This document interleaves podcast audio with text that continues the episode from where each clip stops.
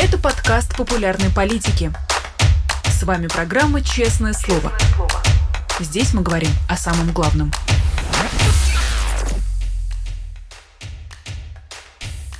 Семнадцать часов московское время. Всем здравствуйте. Вы смотрите YouTube-канал «Популярная политика», программу «Честное слово».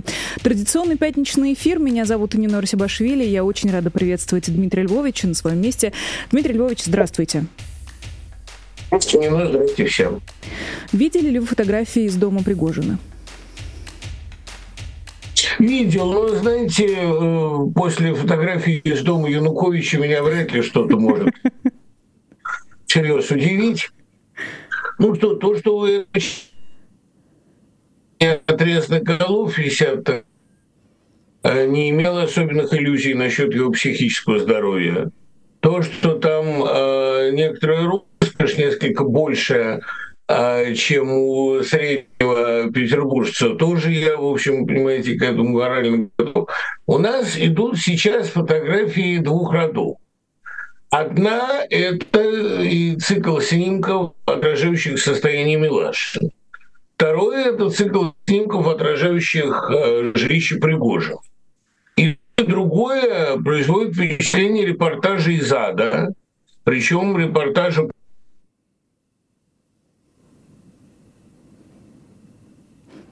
Неожиданно у нас возникли проблемы со связью. Дмитрий Львович, не могли бы вы, пожалуйста, повторить а, после слов впечатления фотографий из ада? А, к сожалению, интернет а, пропадал. А, да, эту проблему со связью регулярно, ничего не поделаешь. Это а, ощущение прямого репортажа из ада, ну как бы из разных его участков.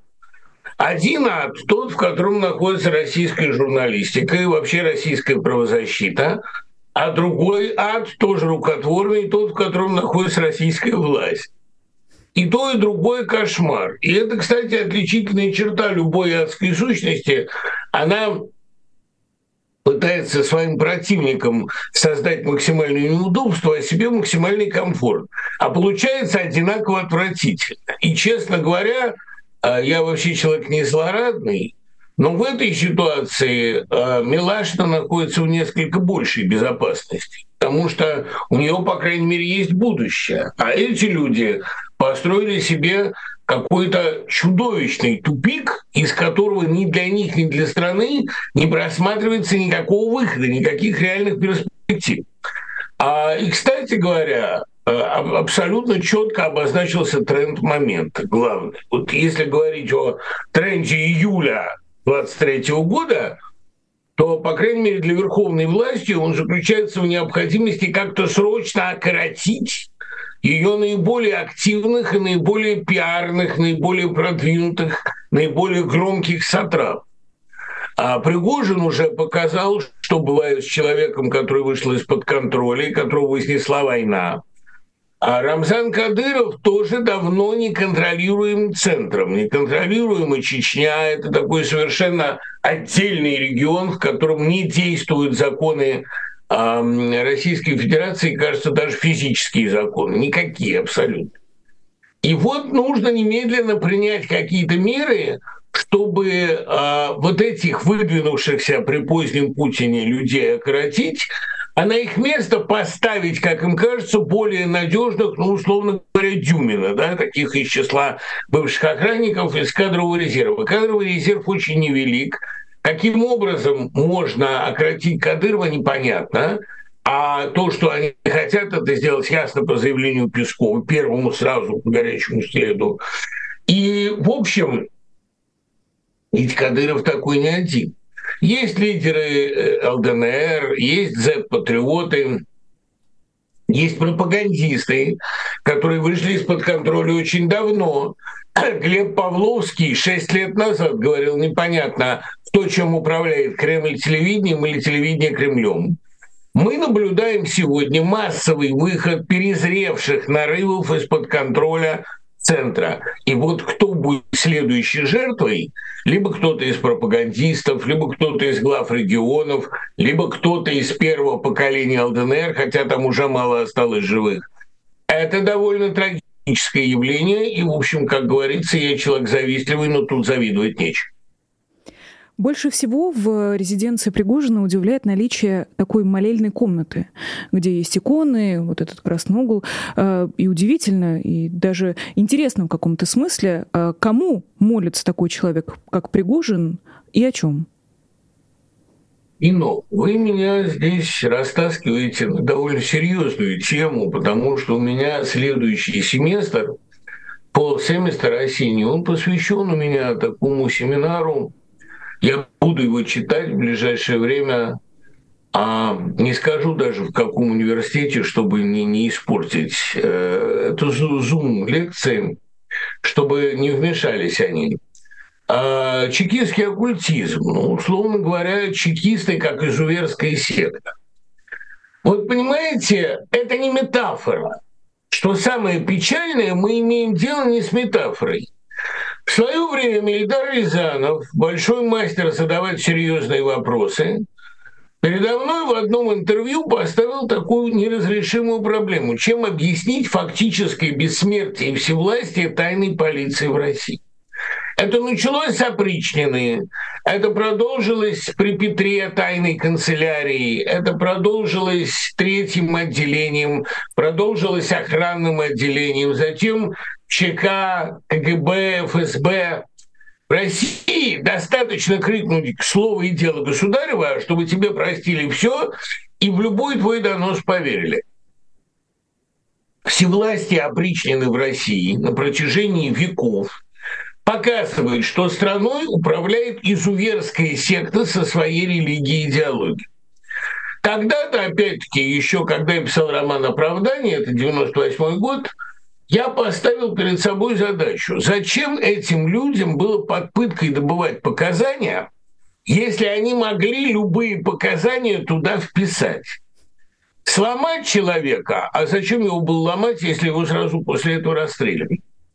Я тогда предположил, что в России действует тайная организация, главной задачей, главным наслаждением которой является пытка – а зачем эта пытка? Ну, это мне объяснил фильм такой Паскаля Ложье «Мученицы», где тайная изуверская секта а, подвергает мучениям молодых людей, другие этого не выдержат, для того, чтобы они под пыткой что-то поняли и им что-то это рассказали. Вот я полагаю, что вся Россия – это объект действия тайной изуверской оккультной организации, которая совершает свои черные мессы. Один из храмов этой организации стоит у нас под Москвой, темно-зеленый храм, вот этот посвященный Министерству обороны. Это храм сатанинской религии. Давайте назовем вещи своими именами. И, разумеется, никакого отношения к христианству религия Пригожина и религии всей компании давно не имеет. То, что чекисты имели повышенный интерес к оккультизму, ну, об этом работы Барченко нам подробно рассказывают, а фамилия Барченко мне хорошо знакома, как-никак я занимался русским оккультизмом начала века, как и мой учитель Николай Богомолов.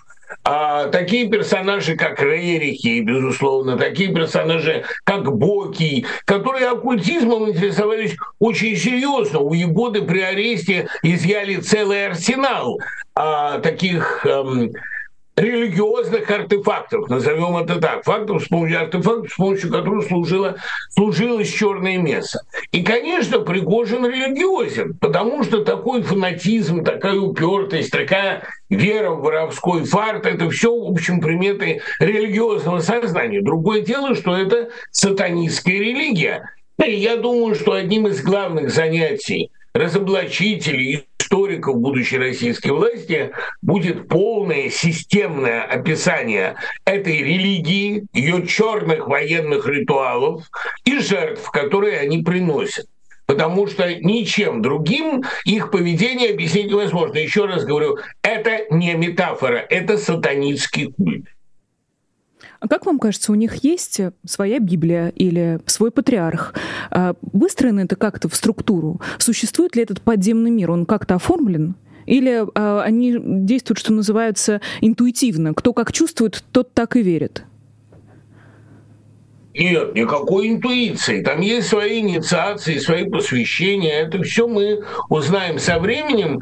А во всяком случае их мания строить храмы и устраивать молельные комнаты – это очень неслучайная вещь. А, и сделать из христианства воинскую религию, религию воинской жертвы. Я помню, Холмогоров писал о том, что русское православное воинство воспринимает себя как колосья, как жатву. То есть вот это у меня описано, это в ЖД, как религия массовых жертвоприношений. Кстати говоря, в романе Кунища «Март», который стал для меня одним из главных откровений этой э, весны, как раз там Чекист Зарубин произносит целый монолог о том, что массовые коллективные жертвоприношения – это единственный способ привлечь внимание Бога и обсуждает с поляком Катынский расстрел именно как такое коллективное жертвоприношение. Там раздаются всякие страшные заклинания. То есть эта версия не новая. То, что э, книга эта издана в 1979 году, а я ее только сейчас, это, конечно, один из таких парадоксов моего запоздалого несколько а, развития. Догадаться надо было гораздо раньше. Хотя о том, что перед нами секта, осуществляющая коллективное жертвоприношение.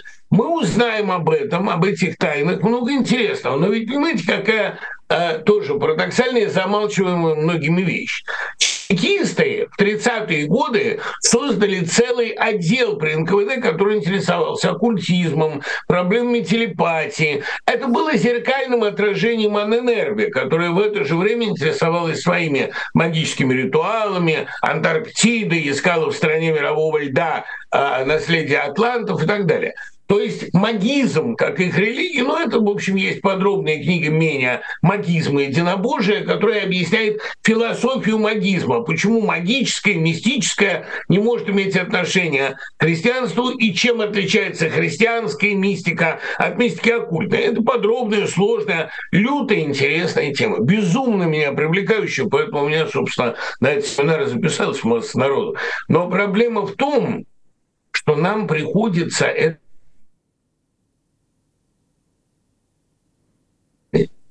И э, такие персонажи, как Бокий, э, основатель Соловков, такие персонажи, как Рерихи, и такие персонажи, как Блюмкин, участник Рериховской экспедиции, все это вызывает к новому, фундаментальному и подробному описанию.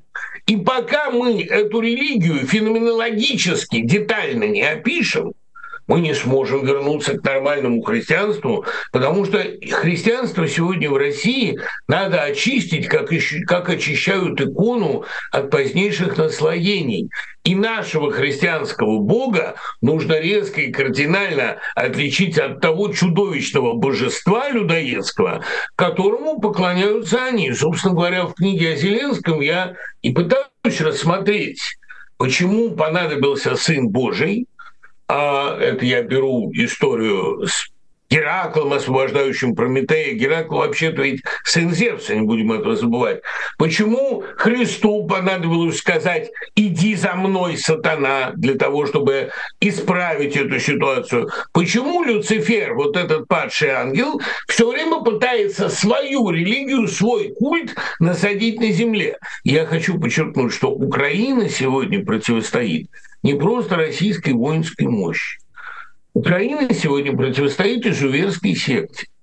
И поэтому ответственность ее особенно велика, и поэтому важно, чтобы она ничем из этих ритуалов не заразилась. Совершенно чудовищно в этом контексте, конечно, э, смотрятся новости об очередных ракетных ударах по мирным городам, а, новости о десятках погибших теперь во Львове, а до этого в Кривом Роге, а до этого практически везде по всей Украине. А, как тут не задаться вопросом, не является ли это частью какого-то ужасного а, культа или все-таки объяснение лежит в очень простой плоскости банальной военной ошибки или работы по старым картам или желании сымитировать работу и придумать что угодно и куда, куда попало пустить эту ракету. И ну, вот гибель Амелиной в Краматорске. Да? Какую опасность для России представляла пиццерия, по которой нанесли этот удар? Вообще, Полезно, кстати, почитать телеграм Яна Валетова, который ведет подобную хронику, подробную хронику этих вещей. Удары по мирному населению, по мирным городам, даже, кстати говоря, как отмечает Невзоров, по тем городам, где по определению не может быть военных целей, это имеет, конечно, совершенно конкретную цель. Для ошибки это слишком системно. Для запугивания, понимаете, это ведь тоже денег стоит. Наверное, они должны были уже понять, что запугать украинцев совершенно невозможно украинцы для себя решили, что они уже умерли. Я много раз об этом говорил. Они воюют в таком посмертном пространстве. Абсолютно самурайская этика. Но, видите ли, массовые человеческие жертвоприношения, они давно уже являются фирменным знаком политика этого государства, фирменным знаком чекизма. Я вам больше скажу, а ведь такие массовые репрессии в конце 30-х годов они были вообще совсем не нужны. Хватило бы точечно для того, чтобы запугать население, которое и так находится в беспаспортном, рабском, тотально подконтрольном состоянии. Для того, чтобы его сильно запугать, совершенно не обязательно было уничтожать миллион. Совершенно не обязательны массовые расстрелы в коммунарке. Ну, то есть не обязательно, это здесь не то слово, но давайте сразу откажемся, что э, откажемся от понятия этики применительно к ним. Нет, им нужны массовые, э, массовые убийства. И описанные, скажем, Николаем Никулиным или Виктором Остапьевым, проклятый и убитый, вот этот способ завоевания плацдармов, этот способ ведения войны по принципу «бабы новых нарожают», это тоже гекатомбы, это тоже массовые жертвы, массовые убийства. Вероятно, эти люди считают искренне, что пьедестал всякого величия сложен из миллионов черепов. Ведь э, что нас поражает больше всего в российской истории? Помимо всевластия тайной полиции и той криминальной секты, которая прикрывается этим именем, а больше всего нас поражает нерасчетливость какая-то в использовании человеческого материала, чудовищный перерасход его. А население России по подсчетам Менделеева должно было составлять 320-360 миллионов человек к концу 20 века. А составляет оно 140. Понимаете, такое варварское отношение не только к своим недрам, к своим запасам, бог с ними – это предметы неодушевленные.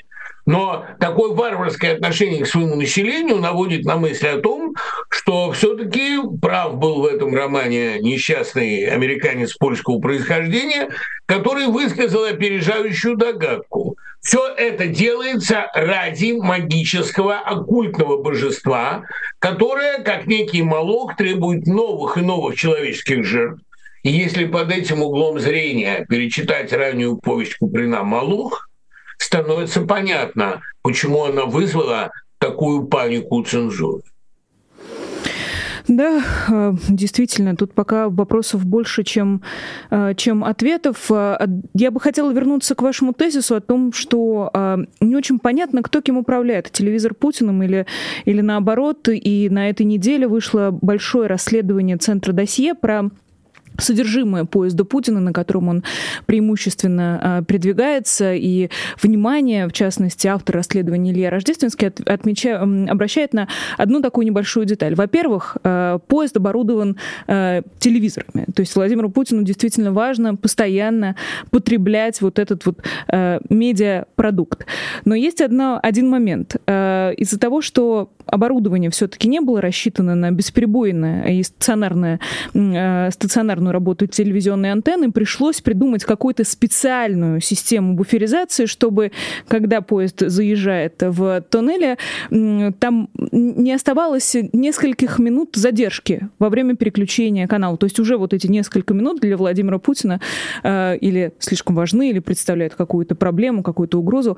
Э, как вам кажется, зачем Путину телевизор в поезде? Зачем ему так много телевизора в этом поезде? Что он в этом телевизоре ищет? Неужели он не понимает, что это зеркало зеркало, которое будет показывать ему то, что он лично хочет?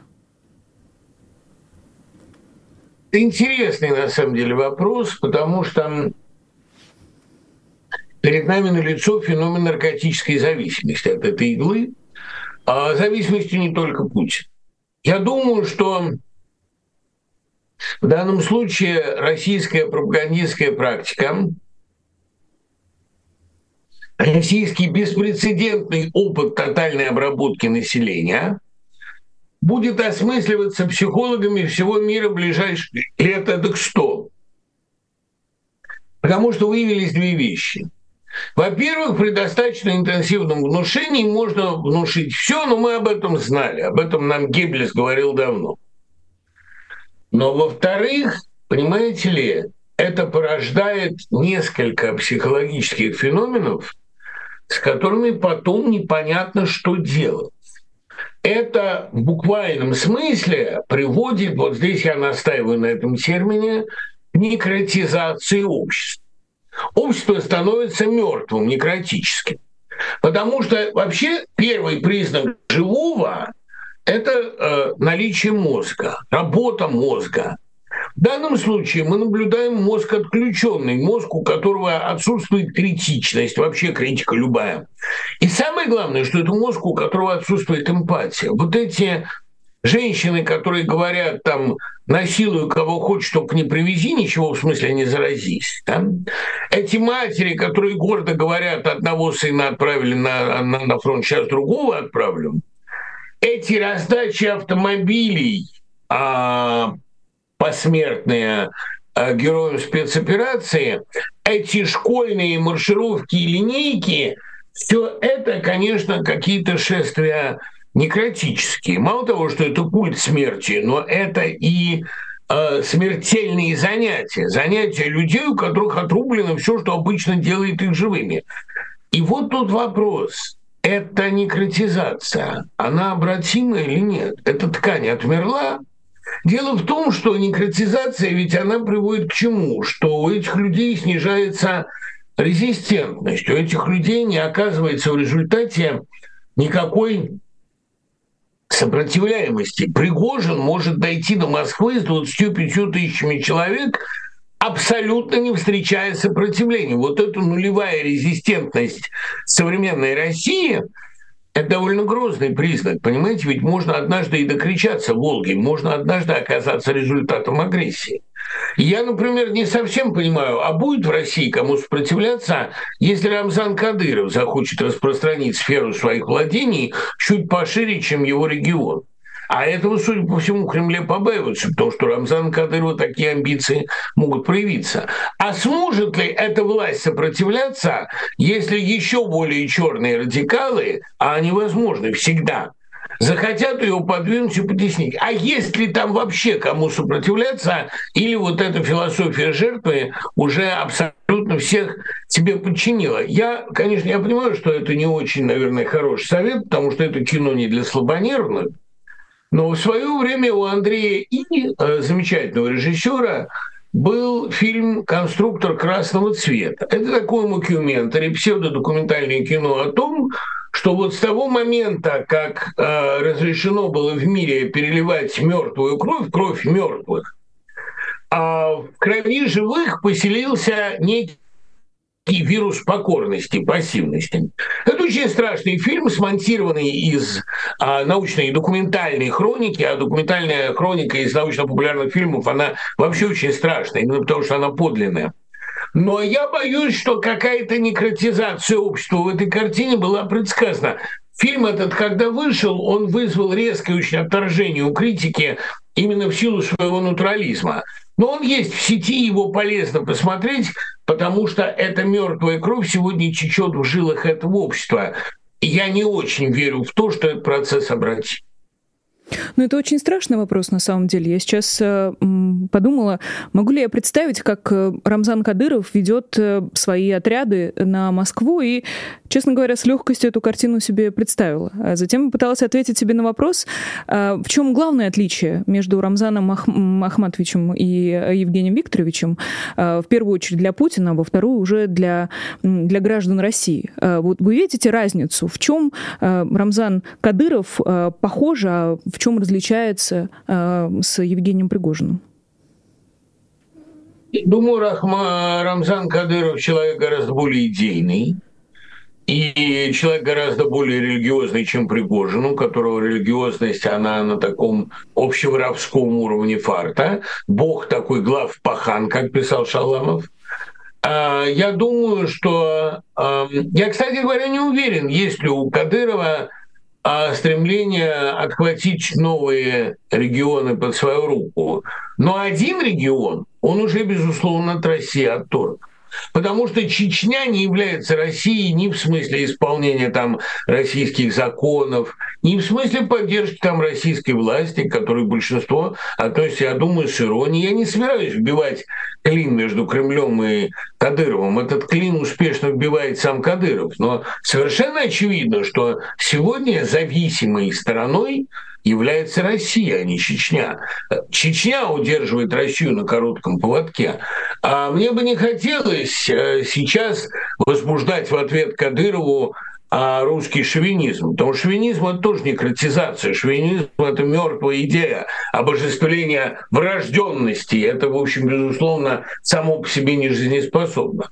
Но для меня очевидно, что никакого сопротивления вирусам а, безвластия, беззакония, а, цинизма, которые идут оттуда, мы сегодня в России не видим, потому что мертвый организм не сопротивляется, как сформулировал когда-то а, Андрей Кураев, если тебя убивают и ты не сопротивляешься, ты либо свят, либо уже мертв.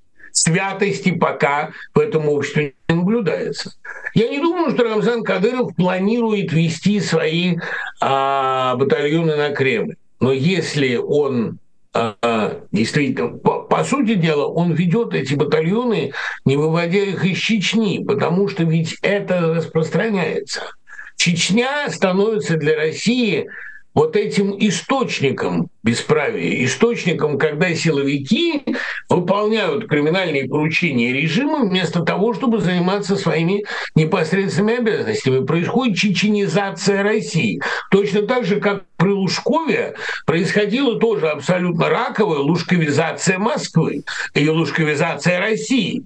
Я рискну сказать, что Владимир Путин в своей борьбе с прессой, в своем культе личности, в своем захвате территории, вспомнил Лужковский вояжи в Крым, он же, в общем, всю лужковскую практику унаследовал.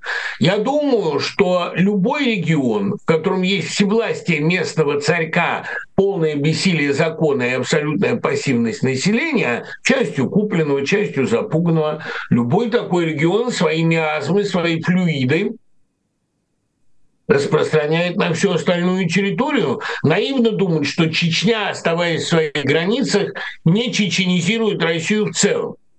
Я абсолютно убежден, что и этот метод руководства, и этот принцип идеологической обработки, и этот культ личности, все это в ближайшее время станет российской реальностью, если успеет стать, потому что гнилая ткань российского государства расползается быстрее, чем можно было предполагать.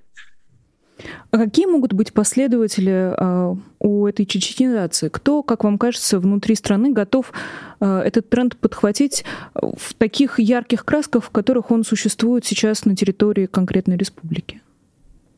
Я не хочу демонизировать Дугина, но как раз Дугин – это один из главных практиков российского оккультизма, черного российского оккультизма.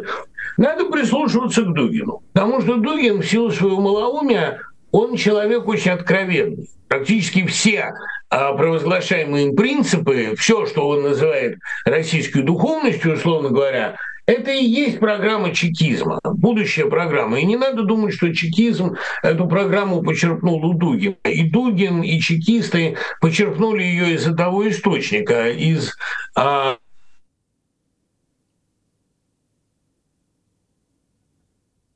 от Иголы до Генона. Вот сейчас слышно, да? Да, и специалистов по европейской магии в диапазоне от Иволы до Генона.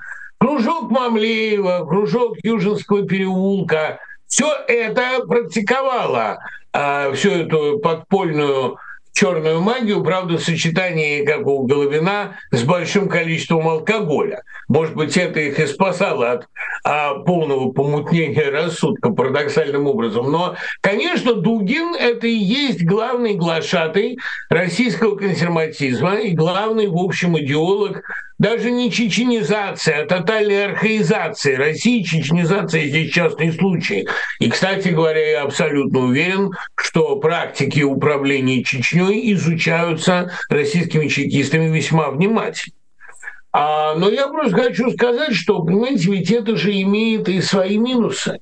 Потому что когда вы делаете население тотально безмолвным и бесправным, вы добиваетесь одного. Оно перестает сопротивляться чему бы то ни было. С таким населением можно сделать все, что угодно. Я хочу напомнить, что ведь э, первые месяцы Великой Отечественной войны были такими катастрофическими для советской армии, не потому, что бездарно были ее полководцы, и не потому, что в ней Сталин произвел радикальную чистку. Это все тоже факторы, которые надо учитывать.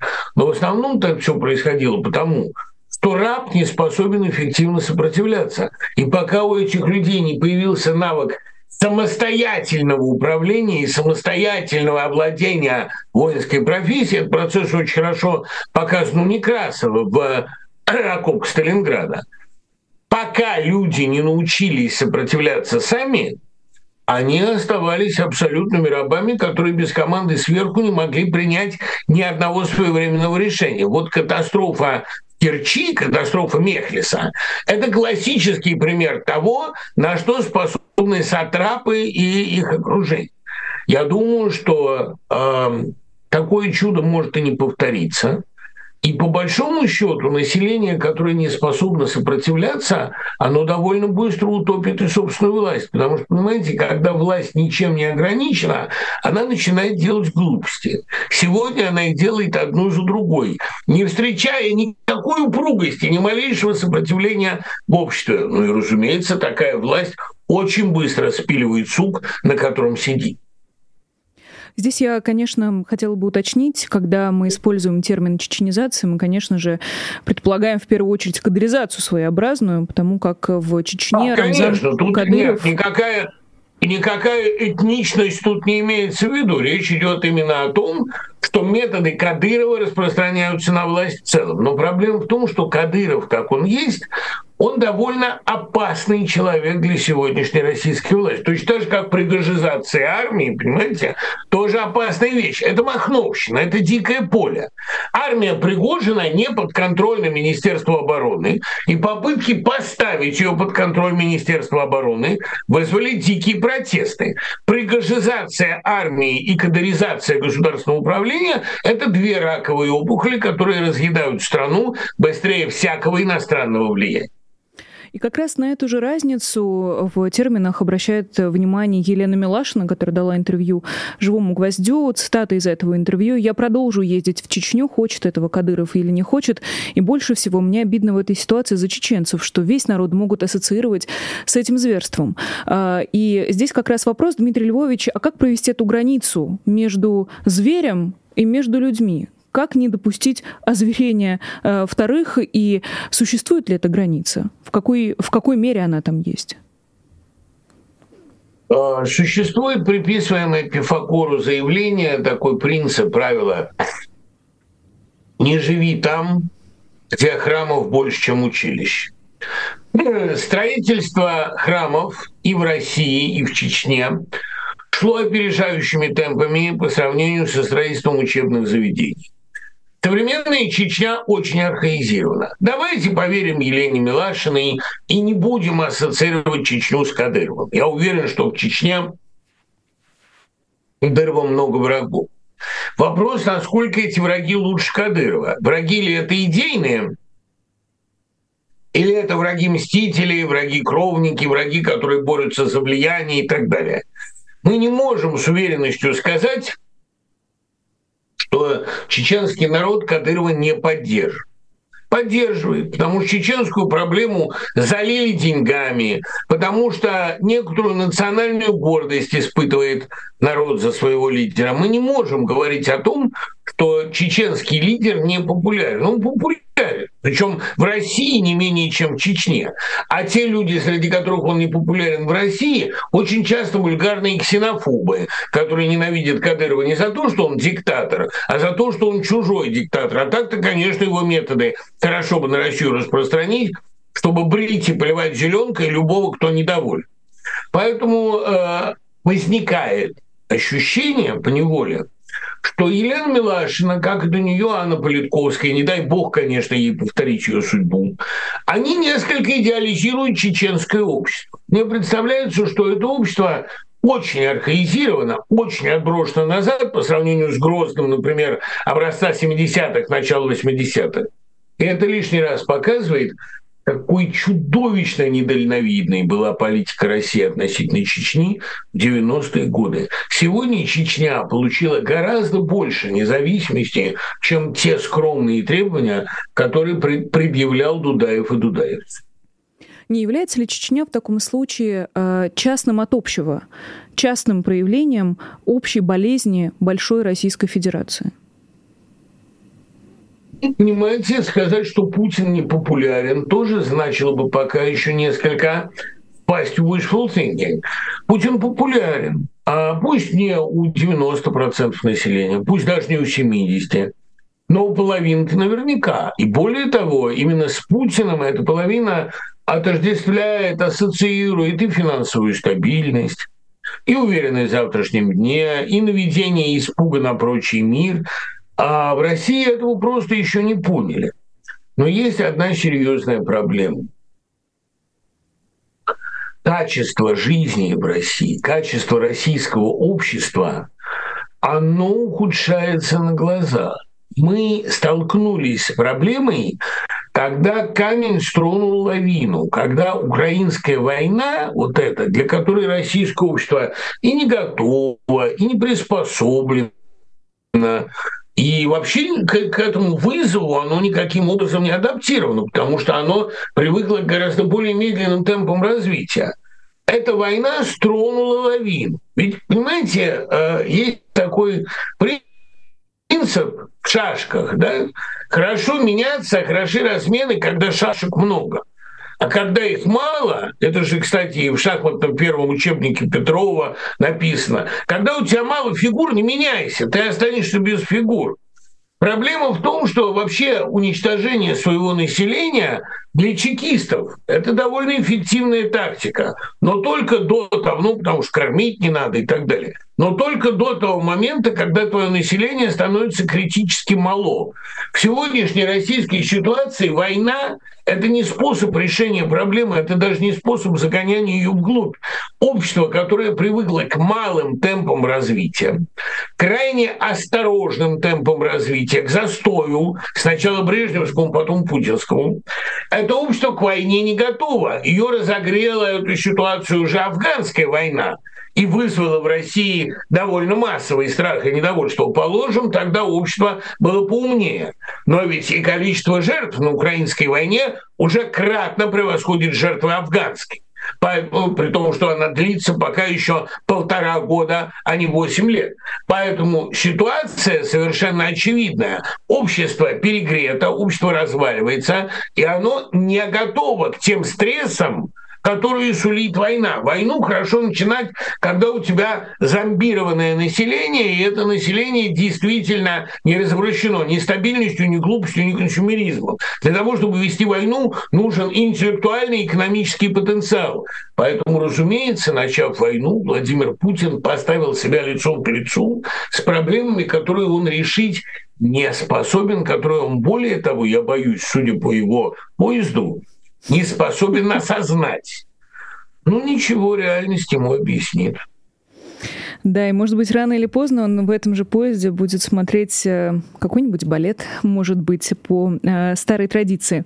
Спасибо вам огромное, Дмитрий Львович. У нас, к сожалению, за- закончилось время. Обязательно увидимся на следующей неделе и продолжим анализировать российскую действительность. Непременно. Спасибо. Пока. Спасибо большое. Э, Дмитрий Львович Быков, писатель, журналист, литератор, поэт. Наш традиционный гость пятничных эфиров. Большое спасибо всем, кто нас посмотрел и послушал. Поставьте, пожалуйста, лайк. Э, я могу еще раз вам об этом напомнить, потому как забыла сказать об этом в начале нашего эфира.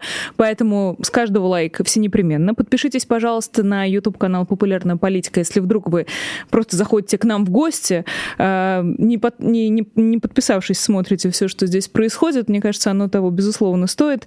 Напомню про Patreon, через который вы можете поддержать программу «Честное слово» и вписать свое имя в эту бессмертную строчку, бегущую в конце каждого честного слова. Я буду рада увидеть там лично вас. А, меня зовут Нино Росибашвили. Прощаюсь с вами уже до следующей недели. А, обязательно увидимся. Всего доброго и пока. Вы слушали подкаст «Популярные политики». Мы выходим на Apple Podcast, Google Podcast, Spotify и SoundCloud. А еще Подписывайтесь на наш канал в YouTube.